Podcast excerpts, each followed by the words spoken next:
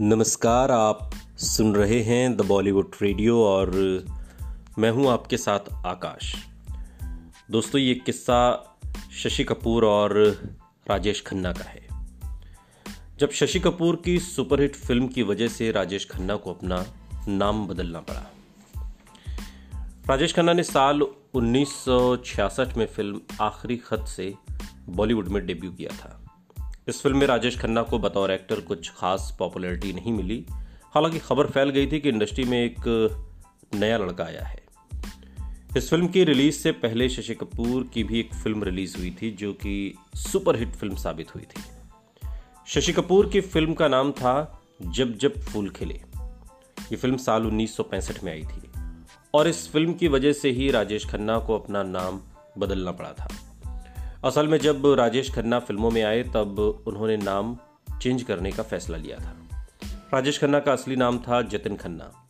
जब राजेश खन्ना अपने पुराने नाम के साथ बम्बई आए, तब उनके मन में ऐसा कुछ नहीं था कि वो फ़िल्मों के लिए अपना नाम बदलेंगे।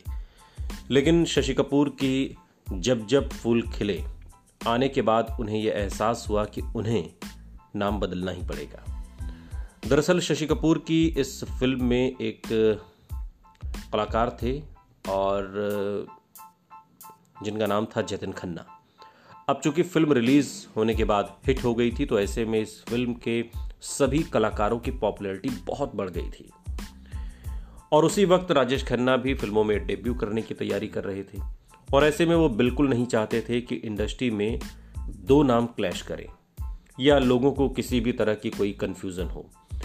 ऐसे में उन्होंने जतिन खन्ना से अपना नाम बदलकर राजेश खन्ना कर लिया। आपको बता दें कि जब फ़िल्म आखिरी खत में राजेश खन्ना का सिक्का नहीं चला तो वो थोड़े मायूस हो गए थे। लेकिन फिर एक ऐसा दौर आया जब फ़िल्म इंडस्ट्री में सिर्फ़ राजेश खन्ना का ही नाम छाया रहा। आखिरी खत रिलीज़ होने के बाद दो साल तक, या यूँ कहिए कि दो साल बाद राजेश खन्ना स्ट्रगल ही करते रहे। और फिर आया राजेश खन्ना का दौर। साल उन्नीस सौ उनहत्तर से लेकर 1971 तक एक्टर ने सुपरस्टार बनकर फ़िल्म इंडस्ट्री पर राज किया।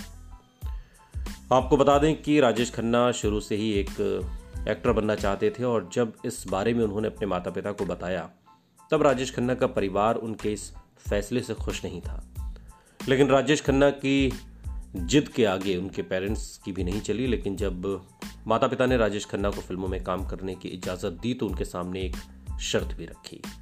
और शर्त ये कि कामयाब होकर दिखाओ वरना उसी काम को करो जिसे हम करते आ रहे हैं।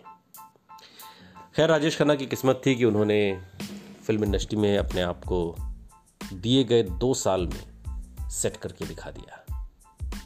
सुनते रहिए। द बॉलीवुड रेडियो, सुनता है सारा इंडिया।